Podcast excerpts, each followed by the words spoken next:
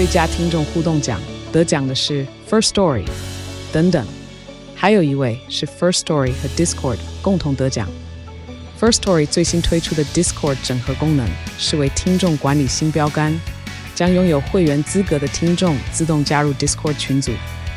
这不仅减少创作者的负担，也为听众带来丰富的互动体验，获得全台 Podcaster 一致肯定。体验这个惊人的功能，立刻点击叙述栏链接，让你与听众互动更上层楼。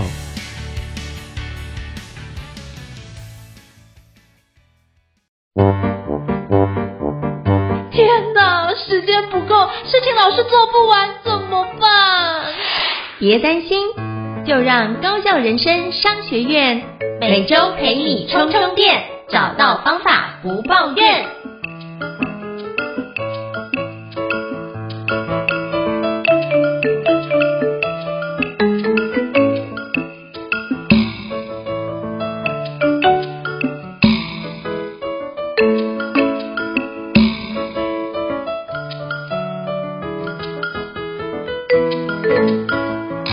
大家好，我是赵胤丞，欢迎大家来到高效人生商学院新书访谈节目。今天我们要介绍一本非常有趣的书，叫做《一流的猫系工作术》，不从众，不心累，在公司里做自己，自由又出色。那这本书的作者呢，是一位日本作家，叫做仲山庆也先生哦。那他是一个非常有趣的人，我看他的一个背景啊。他包含之前曾经是乐天集团的一个乐天大学的校长，以及仲山考材股份有限公司的代表董事哦，那做过非常多的一件事情。那最近出版的这本著作呢，是由木马文化所出版的一个著作。那我读完也觉得很棒哦，那也非常荣幸能够有机会成为这本书的挂名推荐人之一。那今天非常荣幸能够邀请到就是《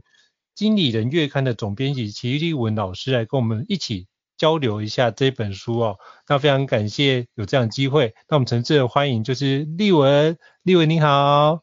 胤丞好，各位听众朋友好，我是经理人的齐立文。好，非常感谢立文总编辑的莅临哦，来到我们高校人商学院蓬荜生辉哦，那是不是可以邀请就是立文总编辑跟我们听众简单做一下自我介绍，让大家可以多认识你一点呢？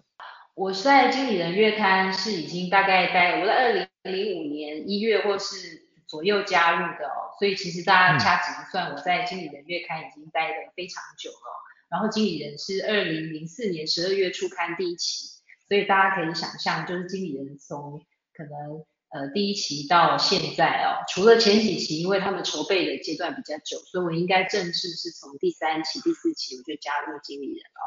所以等于是我的职涯的过程里面有大概已经快要将近二十年的时间，其实是在经理人。那再往前推算的话，我曾经在，因为现在哈佛商业评论是在天下远见文化出版，但在更早之前，我其实是在呃哈佛商业评论是有另外一个公司代理在台湾的时候，我在那个呃哈佛商业评论也做过，然后所以就呃我念的是社会系，呃最近看了人选之人哦，里面有一句说社会系也是找得到工作的，我们的同事们都对这句话非常有共鸣哦。所以其实我等于是呃，并不是学以致用的人哦，但是也因缘际会就一直待在这个商管类的媒体，然后所以呃，等于是从一个以前都会觉得商管书都是什么人在看的，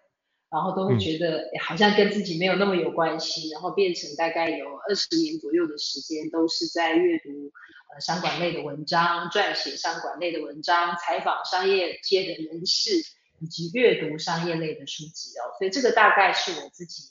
呃，现在应该看起来还没有非常老，所以我但是呃大概已经有二十年左右的时间都是在这个商业商管的领域里面，大概是这样。好，非常谢谢立文总编辑跟我们分享哦。就我想说，您应该是在念台大的过程就已经在就是经理人杂志工作了，所以就是 谢谢你。对，因为我念的是心理系。然后刚好就是都同学校，啊、所以我就觉得，哎，我也经常会去修社会系的课，所以，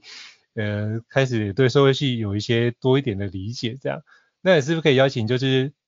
立文总编辑跟我们介绍一下《经理人月刊》，也可以让各位听众可以多了解一下《经理人月刊》呢？好，《经理人月刊》其实，呃，我用它创刊的第一期的题目来跟大家分享，大家可能会更了解它的定位哦。它第一期的内容到现在我觉得都还是蛮适用的，就是当主管第一次就上手，所以我觉得可能大家对这个呃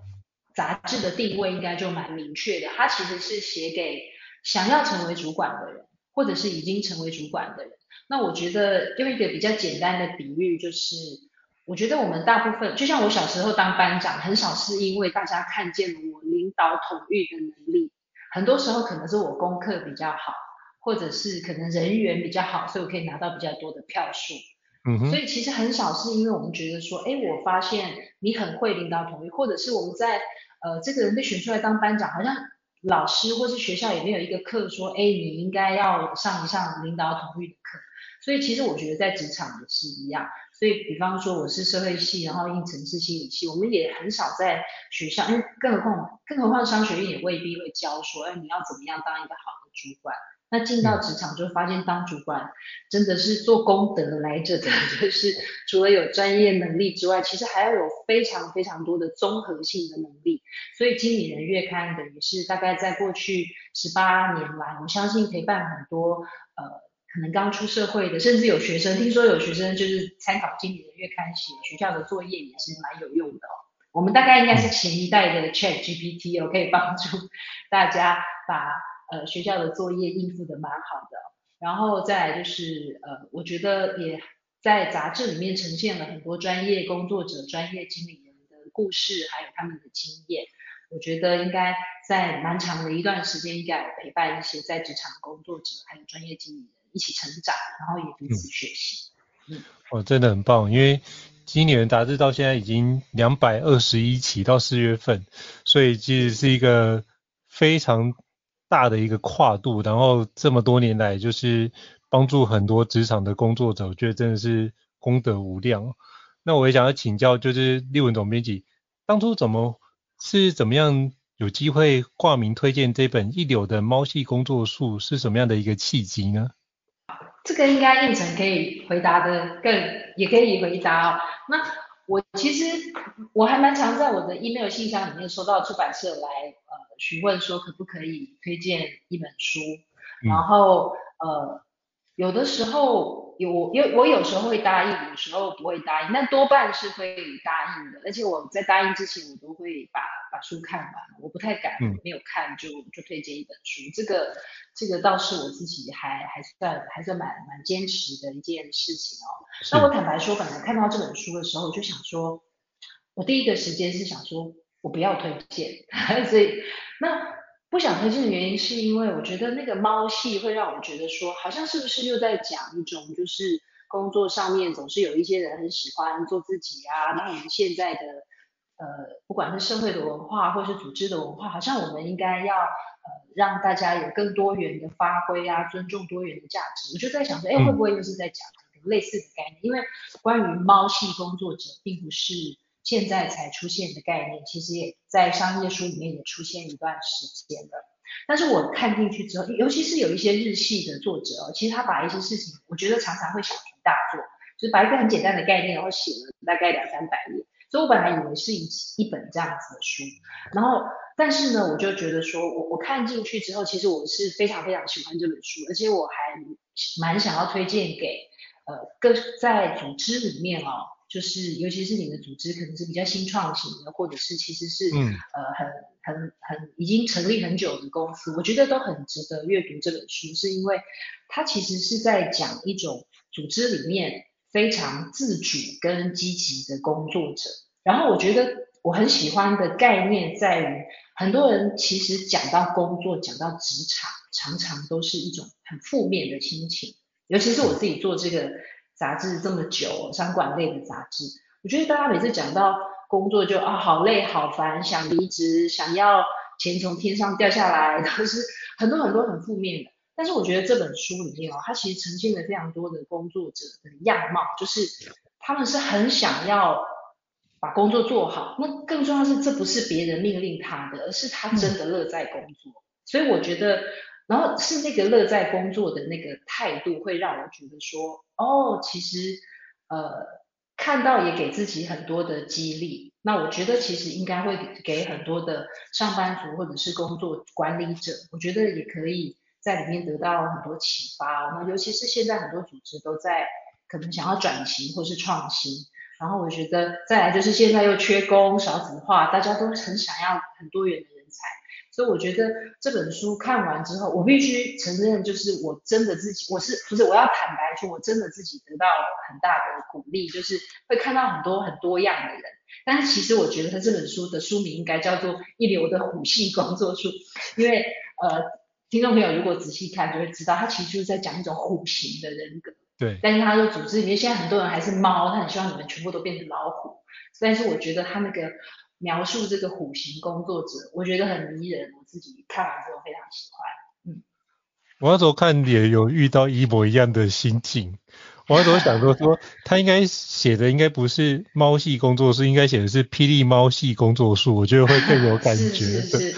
因为其实他后面讲的很多内容都是如何让你能够从猫变成。虎的一个状态，那你现在在猫的时候没关系，可是你可以转换变成虎的，那有什么样的历程你要经历，以及有什么样的作为可以帮助你更有效的变成虎得到收获，我觉得是蛮重要。而且我觉得他那个立文这边有提到，就是。变革，其实他在一百八十七页之后就有讲到，就是组织中的怪人会是变革人才，那就是它存在的意义性，其实就可以让很多伙伴在做这样的变革的过程中，可以更加的看重自己的角色，并且如何有效去推进。所以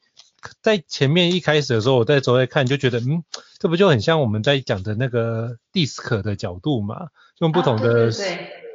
用四种的一个动物来帮我做描述 PHP 的角度，可是看到后面我发现，哎，它只是用这个工作的四种风格、四种类型当做是一个引子，然后去连接后面的相关内容。所以我觉得这比较像是就是如何让猫系工作者变成虎系工作者的一个成长的秘籍。我觉得或许可以用这个角度来看，是一个比较不会被。书名用不一样的角度做连结，我觉得这是我自己目前的看见这样子。没有，我我也是觉得说，这就是这本书，我希望大家用比较不一样的角度去看，就是说，呃，我我蛮喜欢书里面有讲到一个，就是呃，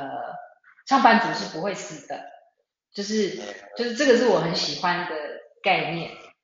嗯，比较像是呃这本书，我觉得。蛮值得大家在工作的时候把它列入参考。就是说，很多人都会觉得上班族就是任人宰割，但是我觉得在里面的虎型工作者展现出来的态度，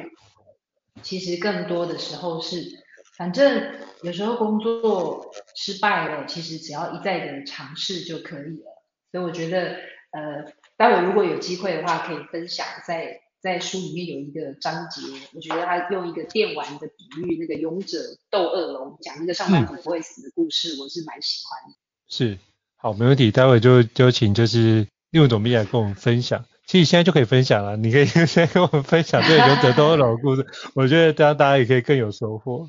好啊，我来我来稍微提一下，因为它里面讲，我不知道大家有没有玩那个勇者斗恶龙的故事，因为我自己本身是没，我自己没有玩。嗯，但是我在看的时候，我觉得非常有趣。他就是在讲说，我们呃工作者的情境很像，就是要一直过关斩将，所以你就是很像在一个屠龙的高手，所以你就会一直一直往前进，一直往前进哦。但是其实最后会进入到一个跟大魔王呃决斗的过程哦。但是我觉得在这个决斗的过程，我觉得是一个很有趣的。我想要引述一下，他就是说，嗯、呃，就是。感觉很像，就我们的工作很像在跟大魔王战斗之前，要依序打倒许许多多的中魔王。但是他的意思是我，我觉得他里面有一个描述一个五行工作者，他对于这个游戏他的诠释。他说，如果是在工作的时候，因为游戏就是这样，如果被那些魔王打倒，你就 game over 就会出现。他说，可是工作就其实不是这样，工作就是，也许你真的表现不好，可能你的呃今年的绩效不好。或者是说，也许你不是太快的升官或是加薪，就是说它并不是就是哇，你的职涯或是你的这辈子就就完蛋就 game over，其实不是这样。所以他就说，就算是在工作上面，你会觉得说啊，我现在表现不好，或者是呃我不被赏识，你最多就是换一个工作，或是换一个轨道。所以并不是就是你的人生就是 game over。所以我觉得在书里面一百三十四页他就讲说，上班族是不会死的。我其实很受到这句话的激励哦。然后这个呃书里面提到的这个虎行工作者，他就说他自己也是，他就说我在察觉到原来我是不死之身之后，他就想通了，他就觉得说我就去放胆做很多事情就好了。所以我会觉得说，就是这个其实我我自己看我是我真的是最喜欢这个段落，就是我觉得很多人想到工作常常就有一些比较负面的情绪。但是其实有时候你就换换个角度想，就是其实没有什么大不了的。那那个心情上面一旦放松或是开放了之后，我觉得在工作上面的很多的呃思考的角度或是工作的方法，说不定也会随之解放。所以我是觉得呃蛮推荐大家去找到这本书来看，然后特别也是看这个书里面这个勇者斗恶龙的章节，我觉得写的蛮蛮精彩，蛮有趣的。就我觉得那个不死之身，其实。我那时候看到这一段话的时候，其实我就在旁边写了一本书的注记，就是无限赛。嗯，就是你只要愿意持续玩这个游戏，基本上你就持续在这 game 里面的话，你总有一天会得到你要的胜利。虽然说很多事情不顺利，可是你基本上事情都会在不顺利的过程当中。顺利完成，到时候你还是会完成这件事，只是需要花多一点时间。那你下次可以透过这样的方式学习到新的技能，学到新的一个角度，然后让这样的一个能力得到提升，你之后再做一样的事情就会更有效去推进这件事。所以这是我自己在里面一个很大的收获。对，那我也想请教，就是立文总编辑，就是呃，包含您刚刚也提到你是从台大社会系就读，然后后来做做了。二十年的商管杂志，我想请教一下，就是您在工作中如何把原先外行人的身份转换成是一个养分，变成是你的职场优势呢？是不是可以邀请你跟我们分享一下这一段？我觉得这一题其实我本来现在应承问我，我突然看懂，但我本来在看他的采访大纲的时候，我就诶，我本来一开始看不懂。但我现在我我的理解是这样，就是说，因为我是念的是社会系，然后我在做商管类的杂志，我觉得比较像是，我觉得很多人也会在，像我后来面试很多工作的同事，他们也会说，哎，我念的不是商管，所以我会觉得好像我进来一本商业类的杂志，我是不是好像先天就是这是我的弱项？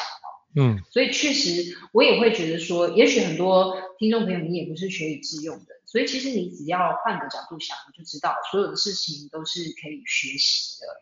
所以我也蛮常跟我的同事们讲，就是如果我今天知道的比你多，只是因为我花的时间比你长，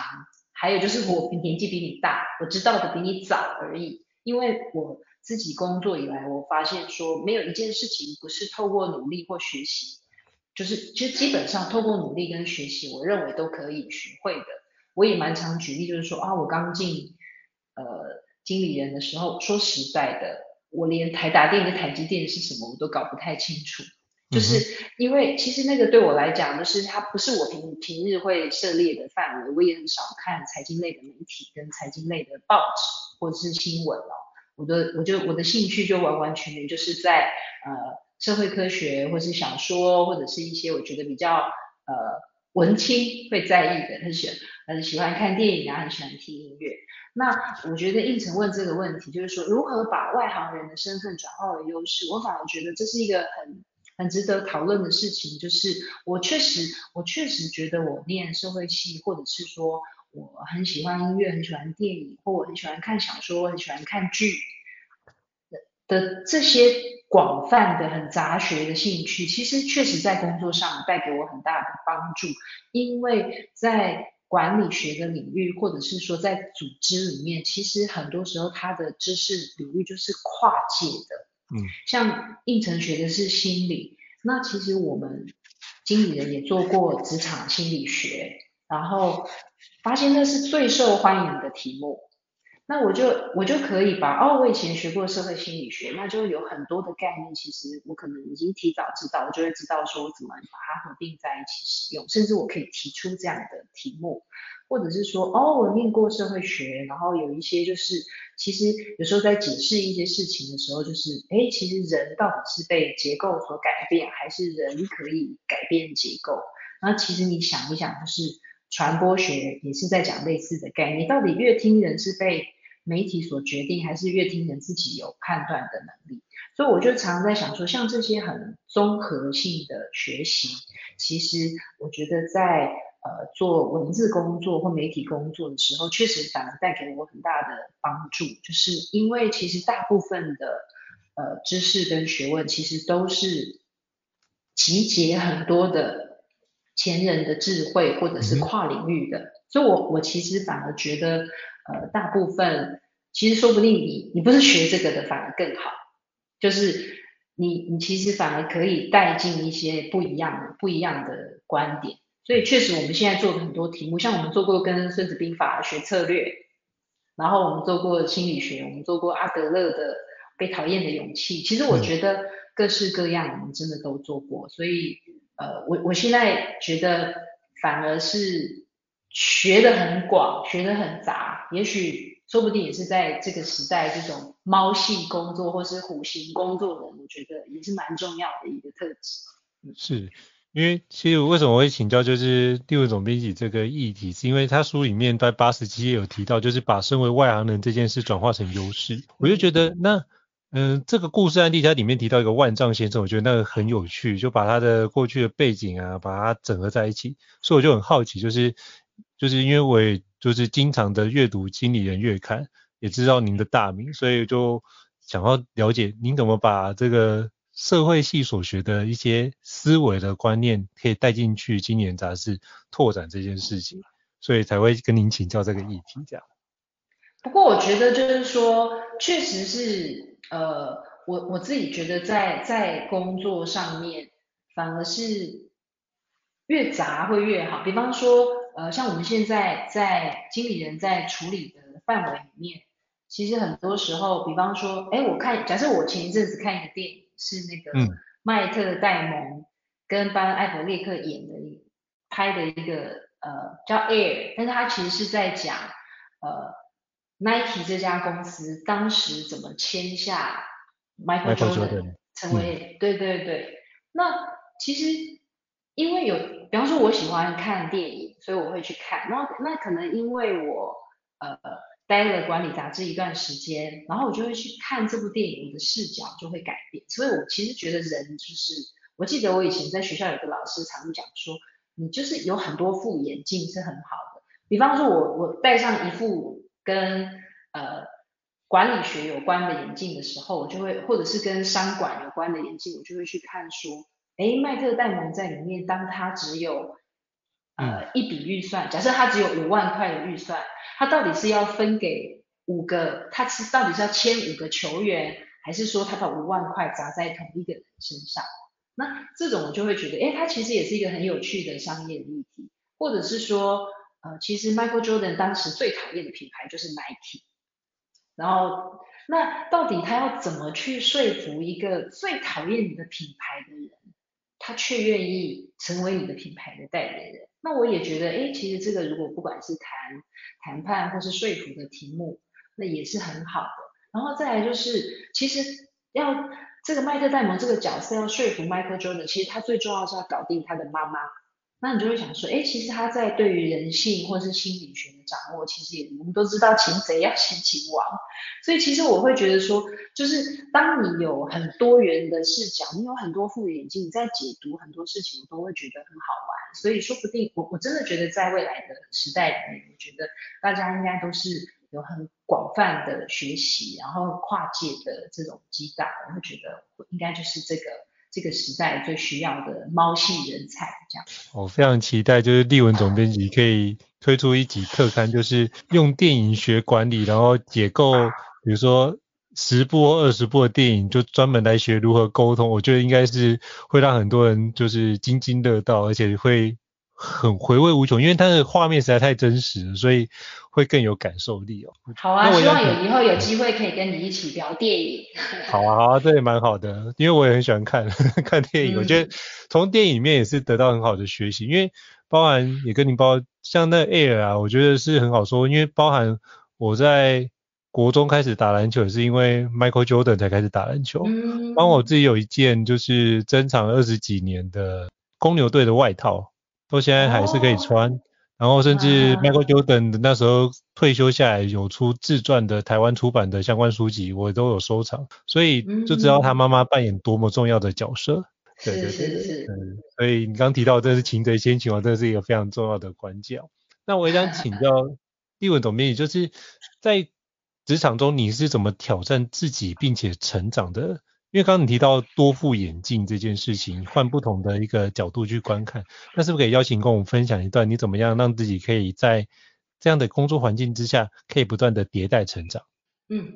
其实我觉得我常常觉，我常常被问说，你怎么可以在一本杂志待那么久？就是就在同一个公司，然后、嗯、呃，其实这都蛮常被问到的。我我自己想久了是。有有一个蛮蛮大的关键，就是有时候它其实就，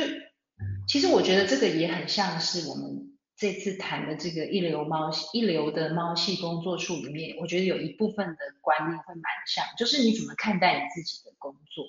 嗯，就是说，呃，哎，我们一直讲猫跟老虎，不知道大家知不知道，那这本书里面讲的四种动物，那一种动物就是狗狗，就很像是，你就想象一个很典型的日本上班族。他就是觉得反正老板交代我什么就做完，然后我就是可能终身聘用制，我就一直都在这个组织里。然后另外一种就是猫嘛，猫它就可能比较想要做自己啊，就是有养猫的人应该应该都知道。那老虎就是说他其实是在组织里面蛮成功的人士，然后他也蛮有自己的性格。那狮子就很像是狗的进阶，就是它其实是蛮就很像现在组织里面的。C level 就是蛮蛮高阶的，他们已经是经营者了，这样，所以就是说他这四种工作者，那我想把它结合到我自己在呃组织里面哦，就是说我其实觉得我在组织里面一直是，就是我一直没有觉得我就是一只狗，就是好像就是哎公司叫我做什么就做什么，就是说呃如果是这样想工作的话，就会觉得。哎，二十年都在做同一件事，更何况我的工作，你仔细想，就是二十年来，就是一个月出一本月刊，一个月出一本月刊。你仔细把它想一想，它其实是一个蛮可怕的事情，就是很像都没有变化，然后就是反正任务来了，把它完成，然后甚至你再去解构里面的本质，就是好像呃这个月就是出，就是这个月去采访，下个月也是采访，这个月是写作。下个月也是写作，然后我可能十五年前在写杂志的编辑台时间，我十五年后我还在写杂志的编辑台时间，就是你会，你如果用这样的角度去想，你就会觉得说啊，我的工作都没有什么变化。可是其实我反而是完全从另外一个角度，为什么这个工作比较不会那么生厌，或甚至其实慢慢可以找到自己觉得真的喜欢的点，是因为。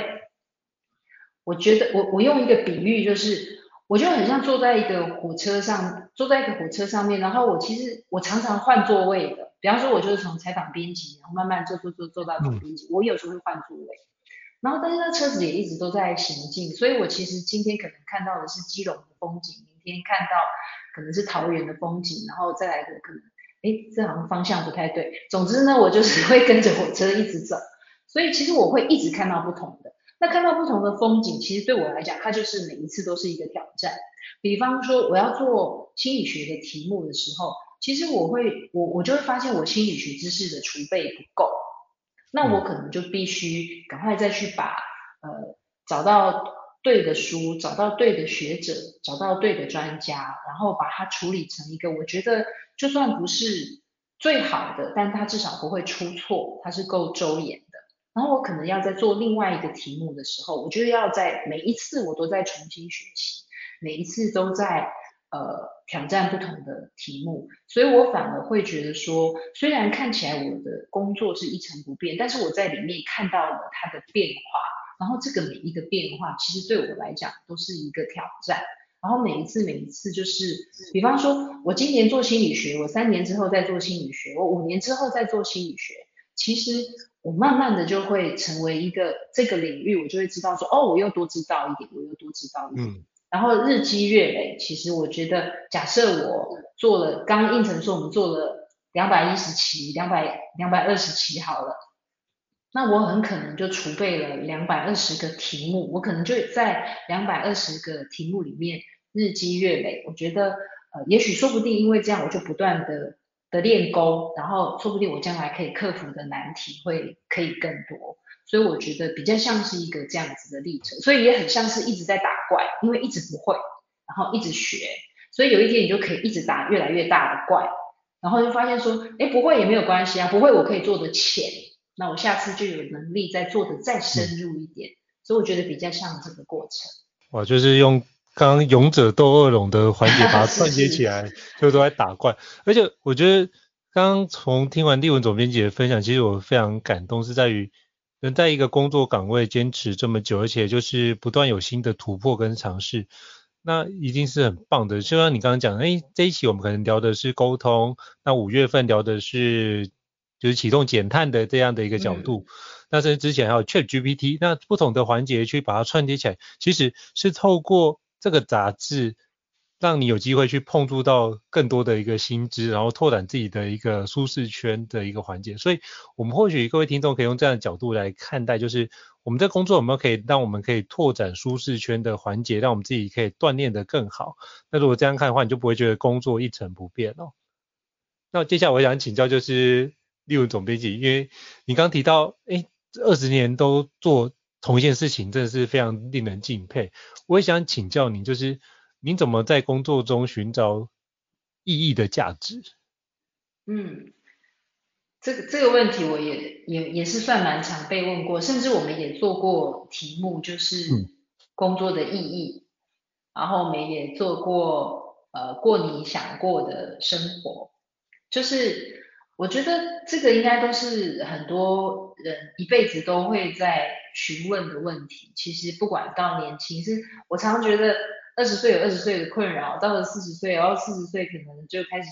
会觉得我的这辈子就这样了嘛。然后退休之后，可能又有退休前、退休后都会有各式各样的问题哦。嗯、所以我反而会觉得说，呃，在思考，其实我觉得跟这个书里面讲的很像，就是说他为什么不不建议大家变成狗型工作者？他希望大家就说，你就算现在不是老虎没有关系，但是你现在假设你是。还有一种很想做自己的那种猫型的性格，你就要把握，就是说，呃，你你你你明明就很讨厌你的工作是被指派的，明明就很讨厌不能做自己想做的事，不能过自己想过的生活，但是你却不去寻求改变。那我觉得就是说，很多时候工作的意义其实就是来自于这里，就是你是不是正在做着，你会觉得自己。在做的时候也还蛮快乐或有成就感的事，因为我觉得，呃，也许在不管是管理学上或者是呃心理学上，其实我觉得都会有一些类似的讨论，就是说，呃，我们常有时候觉得工作是换钱，当你是这样想的时候，你就是你就落入了狗型工作的心态，但是你如果把它想象成像我的工作的心态，就是。呃，我做这份工作是我就算没有钱我也会做的事，因为我有一段时间离开，呃，就是刚好换转换工作的过程，我大概有一个月的时间有一个空档，然后我就发现说，哎，我每天做的事情就是还是会看书，然后看完书之后，哎，那我来写点东西好了，我就发现说，哎，跟我上班的时候一模一样哦，然后我就想说，哎，可是我去上班。然后还有人会付钱给我，所以我并不是觉得我为了赚这份钱我来做这份工作，其实是恰恰相反，我反而是觉得说，因为我很我喜欢做这件事，我本来就喜欢读各式各样的书，更何况我还因为做了商业类的杂志，发现说其实有一些商管书蛮好看的，所以我就会发现说，而且我觉得为什么后来觉得商管书好看的原因是，但不是全部，有一些书很好看，是因为因为我的工作。就是慢慢的，我变成一个小主管，或是带领一个小团队，我就会开始要管理，然后我会开始要有一些策略的思维，要有一些财务的概念，要有一些成本的概念。我就发现说，这些书它会陪伴着我成长，然后甚至有一些领导的书、带人的书，我觉得哦，原来主管这样做是招人讨厌的。哦，原来主管这样做才会是慢慢带出一个好的团队，就我等于是跟着他一起成长，所以我觉得工作的意义其实就在这里面展现出来，就是说，我本来就是在，我本来就喜欢学东西，然后这个学东西的过程里面，公司又可以付我钱，然后我把呃工作做得更好，或我把领导做得更好，我又可以基本上让我的团队也是一个还算呃学习型的团队，或者是有成就感的团队，或者是不是一个遇到疯狂老板的团队，那我都觉得说。哎，这样的过程里面，好像我也赋予了自己工作其他的意义，不但是可以成就自己，我基本上作为一个好的主管，作为一个正常的主管，说不定我就让某一些人在工作上是快乐的，那我也觉得我在成就某一些事，发挥自己的一点影响力。所以我觉得是在做这样子的思考的时候，你就不会觉得说我的工作是被决定的，因为你很清楚，你知道自己要什么。然后再来就是说，你可以知道说，你正在做什么样的事是会对别人产生影响的。当你发现那个影响是正向的时候，其实你会更有成就感。那在这个过程里面，你就会慢慢开始觉得说，哦，不管是因为一定会有负面情绪嘛，就是我、嗯、你干嘛你你干嘛不自己做好，还要我去管你？就是这是做主管最常抱怨的事情。但是我就觉得说，呃，只要那个正正向的。力量大于那个负面的抱怨，我就觉得日子就可以这样子慢慢的走下去。哇，真的非常佩服你如此有热忱的 完成自己的任务，真的超厉害的。那，那我也想请教立文总编，因为刚刚讲到就是带人，就是带伙伴这件事。那比如说像有一个伙伴，如果他是一个非常乐在工作的人，跟一个伙伴是比较偏向那个狗型的伙伴，就是他很诚恳，可是他就很踏踏实实把他自己工作。做完，那面临当你是成为主管之后，面临这样的两种不同类型的伙伴，你会怎么调整你的管理方式呢？对，其实这就很像是对啊，碰到比较猫型的，然后或是虎型的，或是碰到狗型的，我觉得真的要有不同的方式。嗯、说实在，有时候看到狗型的，有时候会有一点生气，那个、嗯、那个气是会说，就是有一种就是他就是呃，他是很老实可靠。但是呢，他也许就是你等于是你交代他到做三步，他就做三步。那我觉得觉得就有时候就是在团队里面，其实碰到这样的工作者，反而会有一种力不从心的感觉。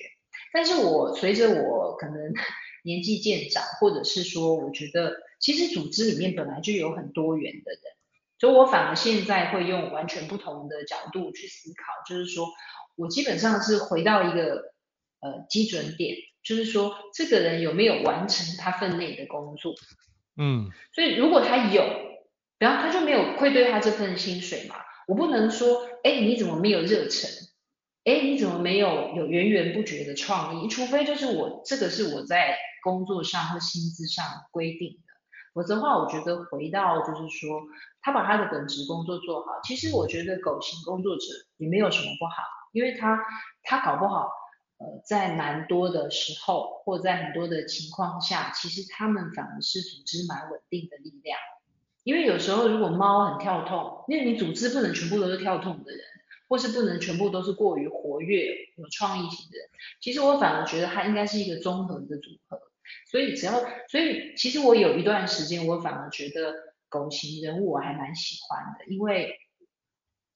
就是。他们其实很牢靠，就是有时候你想想看啊、如果我交给交一个工作给某个人，我知道他会完成，但他多半完成可能是七十分，但我交给一个人，他有可能是九十五分，更有可能是三十五分的时候，其实有时候作为团队的领导者，还会蛮仰赖那个基本上他可以六十五分、七十分的，因为你至少知道不会出错，不会出包，所以我反而现在就会觉得说，就是。讲起来好像很老生常谈，但是其实是适合那个人的个性，然后适合那个人的能力。我觉得他们其实，在团队里面真的是发挥很不一样的角色。所以我自己现在会去完完全全，就是说，只要工作是达到标准的，那我觉得他们各自有各自的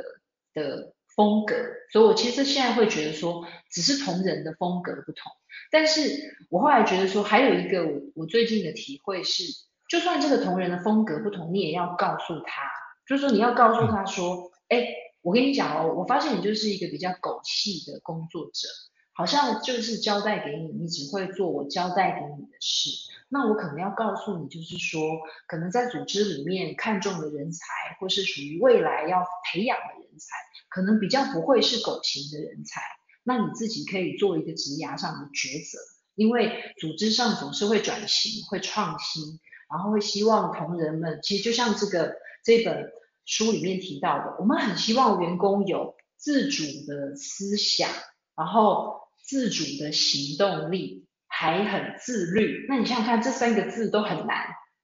但是呢，我们也最需要这样的人才。所以我觉得，如果有猫系、虎系是这种，就是。自主又自律的，我觉得很棒。但是如果狗系它是比较稳定的、忠诚的，那我觉得组织也要告诉他，就是也许我们比较偏向未来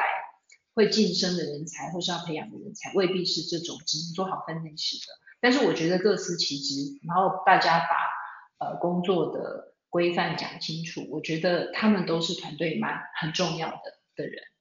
嗯，我觉得真是很棒，就是了解不同。同仁的一个优缺点，然后尽量思考同仁的优点，然后往正面的方向去看哦。然后也感谢他为这件事做的付出，然后在做工作适配性的状况，可以尽量的考量对方的工作以及他能力的一个搭配是不是相对符合的。非常感谢立文总编辑的一个精辟的分享。那我也想请教您，就是因为其实，在组织当中，很多时候是一个动态的环节，就是有些伙伴呢，他可能会有出去创业啊，或者是转职的一个可能性。那当遇到这样的话，嗯、不管是虎系的的人才，或者是猫系人的狗系人才，或狮子系的人才，怎么样去做相关的一个搭配，或者是做转型，或者甚至如何？建立起一个比较自律型的组织呢？可不可以请教就是立文总编辑？嗯，其实我觉得很多人，其实在这本书里面，他在比较后面的章节，他有在讲说，哎，你希望呃现在披着狗皮的猫，它可以慢慢恢复它的猫的天性，嗯、因为我觉得这本书毕竟是刚才胤丞开始提到，它是日本日本作者写的书，其实我们对日本。的组织文化可能呃，听众朋友如果有一些了解，就是他们其实比较强调过去啦，比较强调忠诚，然后因为可能很长期又有终身聘雇制的原因，所以他们其实很多时候他们团组织有一种文化，就是你只要选对派系，站对边，然后你只要在组织里面循序渐进，大概你就是基本上他们。蛮多人都是二十二岁出社会，一直到六十五岁，他们做的都是同一份工作，在同啊，都是待在同一家同一间公司，是他们对，然后他们的职级不同，所以我觉得就是这本书其实有一点点在反映现在日本的职场的转变，就是说过去可能是比较这种终身聘用制，然后组织的忠诚，但现在他们发现说，其实组织的文化在改变，主要是社会的环境也在改变哦。所以我反而会觉得说，呃，现在，所以他在这本书后面就有提到，就是说，哎，你你希望大家不要再像狗那么忠诚，回到猫的天性。那万一组织里面都是猫，都是老虎，然后这些家伙又很活泼，然后把东公司搞得一团乱，或者是他们一天到晚天马行空，然后或者是说，呃，这些人好像他本来就很多元，很多本领，那他会不会就离开组织等等哦？所以我反而呃，我想要呃稍微会整一下我自己的想法，也跟这本书的作者做一个对话，就是说，其实呃大部分组织本来就来来去去的，不管它是猫型、狮子型、虎型，或者是狗狗型，其实本来这些人就会来来去去。其实主管很怕人员变动，但这真的是常态。所以有些公司甚至连头都换，连那个狮子都换。所以我反而觉得说，变动就是这个年代的常态，所以任何人就保持这个心态就好，没有人是不可替代，也没有人是不能离开的。那再来就是说，呃，我我觉得现在的组织，尤其是经过疫情，我觉得大家都一直在思考，组织应该留在核心的是什么，然后什么东西是可以委外的，或者是有。其实现在的组织非常多元，其实我觉得包括人也是，像我自己这几年就发现，我们有以我们公司来讲，有一些同事他就离职了，离职了之后，他也不是他不是跟我们公司老死不相往来，他是一直来接我们公司的案子。然后就说，哎，那你要不要就回来啊？你又不是讨厌我们，然后你还一直接我们公司的案子。他说我不要，我就是要在外面。所以他就可能是自由工作者或是斜杠，然后他们有很多选择的空间。那这种其实你组织内组织外完全有不一样的思维。我在组织内其实对我来讲啊，我会觉得说，你如果是用啊，我我丢失了一个人才，其实你换一个角度想，就是他其实是你一个可以活用的活棋，因为他非常知道我对工作的要求，他也非常熟悉我们内部的工作流程。所以他其实，我觉得反而现在的组织应该做一些调整，就是说，或者是思维上，我觉得至少思维上先调整。就是有一些人其实就放在外面，但他也反正你也可以用它。所以也许组织我们应该留的是非常核心的能力，然后或者是非常核心的人才。但是很多的工作我们可以是比较呃综合型的运用来自四面八方的人。所以我觉得。呃，就那甚至在组织里面，其实他在这本书里面讲这个呃苦行人才，有一些人他才不要跟公司签长约，有一些人还会说，哎，我跟你签个半年约，跟你签个三年约，三年后到了我就走了，他也要一个自由的职涯，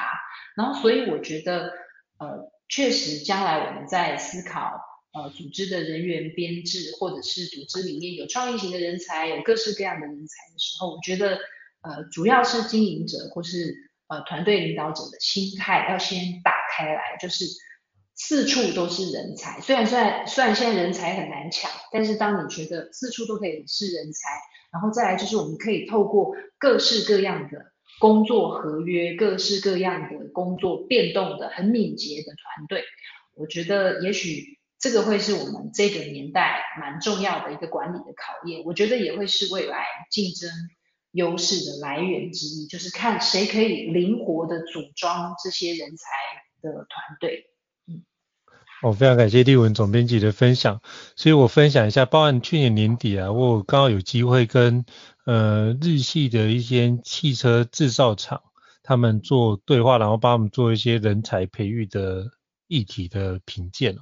那在那个过程当中，他们有一点非常非常强调，就是敏捷这件事情。他们发觉他们就是都听命行事，可是对于外界的那个变化性都没有看见，所以导致比如说呃产品的市占率节节败退。所以他们就如何让他们能够展开有很多的创新的专案，那透过这个创新专案来引领整个公司的集团的变革。然后他就希望可以多一点这样灵活，然后动作迅速的一些猫系的员工，甚至虎系的员工能够展开的话，就可以让整个公司往好的面向转换过去。就您刚刚提到的，我就想说 echo 一下您刚刚提到的一些内容，这样子。对，那我也想请教总编辑，就是那像您就是做商业杂志这么久啊，那应该有很多的一些观察。那比如说，您以你的建议，怎么样可以建立一个非常有包容性的一个组织文化，可以让不同的类型的人才可以充分发挥自己的价值呢？我觉得这个这个题目其实是最难回答，但是我自己心里有一个简单的答案。我先讲它为什么很难，是因为每次讲到组织文化，就是。我们就会说，很多领导者或者是很多公司都会有我们组织的文化是怎么样怎么样怎么样，鼓励创新啊、尊重啊、多元啊、开放啊。可是它很难，是因为很多员工就是哪有，只要那个愿景上面或实力 上面讲的，我们公司就是相反。那我就会觉得说，这样是一件很可怕的事情。这也是很多人对职场或是对公司有时候会有一些，就是讲到的时候都是抱怨居多的一个主因哦。所以我会觉得说这件事情其实很难，就是我们我们都知道，就是我觉得很多事情的重要性已经不用再反复的强调，就是这个年，尤其是像在 DEI 嘛，就是说多元啊、包容啊这种价值已经很很常被提到的时候，我觉得我们现在要理解的是多元不用再强调了，但是我们要怎么样让多元的人才可以在。在团队里面，我我举我自己一个比较切身的例子，我觉得因为要说到跟做到是完全是两件事，但是他必须让自己努力去。比方说，我有一个同事说，我有我想要休息三个月，因为我觉得我我我我我觉得我身心俱疲，然后我觉得我休息三个月之后，我会回来有一个全新的自我这样。那如果是主管，要不要让他休？对不对？然后，那你你会常常说，像我们看了 Netflix 的那个呃零规则的书，就是对啊，他们员工爱休假多久就休假多久，然后只要他呃或者是我们他们公司里面就是什么连什么报账都没有在管啊，很多很多规范都去掉了。那、嗯、我我也介绍过那本书啊，然后讲的口沫横飞的，但是我在面对真真正正我的同事来跟我请一个一百天的长假的时候。我觉得我的心里是会有很多，就是很多那种声音会突然跑出来说，哇，那你那工作怎么办？你那工作谁要来做？然后再来就是那其他同事就会觉得说，为什么他可以休？那会不会以后他休他也要休，他也要休？会不会我就开了一个什么样的先例？其实我觉得这个就是在考验说到跟做到的时候蛮重要的。所以我觉得我自己当时可能或在我面对很多类似的状况的时候，当下都要做一个判断，就是。我一定先同意同事的决定，但是你会说啊，也这这又可以衍生很多讨论，就是你这样会不会太宽松啊？你这样会不会怎么样？但是我所以我就说，主管在做到说到跟做到的这个环节，我觉得自己要去先理解，就是说，假设这个同事真的留下了一个大洞，我可能多多少少要做好一个这个洞，我必须来填补的心理准备，嗯，就是说。因为团队是会有很多元的声音的，那个多元的声音可能来自于真的就像我刚刚讲的，可能每个锅子都在冒烟，就是他为什么可以这样，他为什么可以这样？那这个只是一个很小的例子，那可能有时候同事有一些比较，每个人又有很多不同的性格，或者是甚至有的人他会觉得说，我想要做这个，我不想要做这个。那我觉得我们在做这种好像很。很开放的文化的时候，在做这些宣所谓的宣称的时候，其实我觉得到落实的那个环节，反而是最最最受考验的。那我自己觉得蛮蛮重要的一个管理的法则，其实说起来一点都没有大道理，就是你说到你就做到，你说不到你就你做不到你就不要说。如果你一点都做不到，可以让同事请一个长假。你就不要说我们公司很尊重，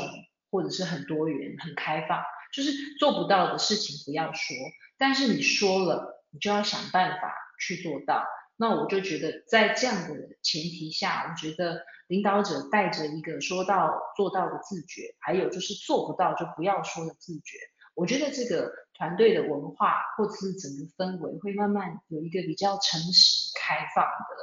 环境。我觉得这样。长期下来哦，其实同仁的想法很简单，因为我自己也是员工，我也不是老板，我就是看你是不是说到做到。你你每次说的根本就不是这样，我不会相信这家公司，我也不会相信这个领导者，所以我觉得这个是蛮简单的判断标准。那我觉得也是在呃营造一个可以让这个猫科动物可以很安心的在这边存活，我觉得蛮重要的一个原则。嗯，非常感谢，就是立文总编辑跟我们分享，就是说到做到，就让我想到之前那个那个福禄贝尔教育学家福禄贝尔讲的一句话，嗯，教育无他，唯爱与典范而已。就是你把自己能做的成为他该出现的那个样子，那你就发觉伙伴就会就是依照你的那个样子往前推进哦。所以基本上就是保持一个。包容的一个组织文化，其实就从我们自己本身就可以开始做起。那这件事不只适用于职场，也适用于家庭的相关的关系的建立，都可以用这个方式来做。那今天非常荣幸能够邀请就是立文总编辑来跟我们分享这本就是一流的猫系工作术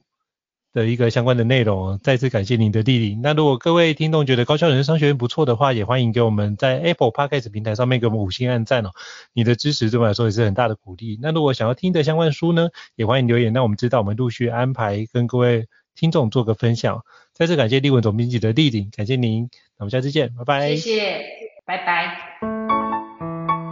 高校人生商学院，掌握人生选择权。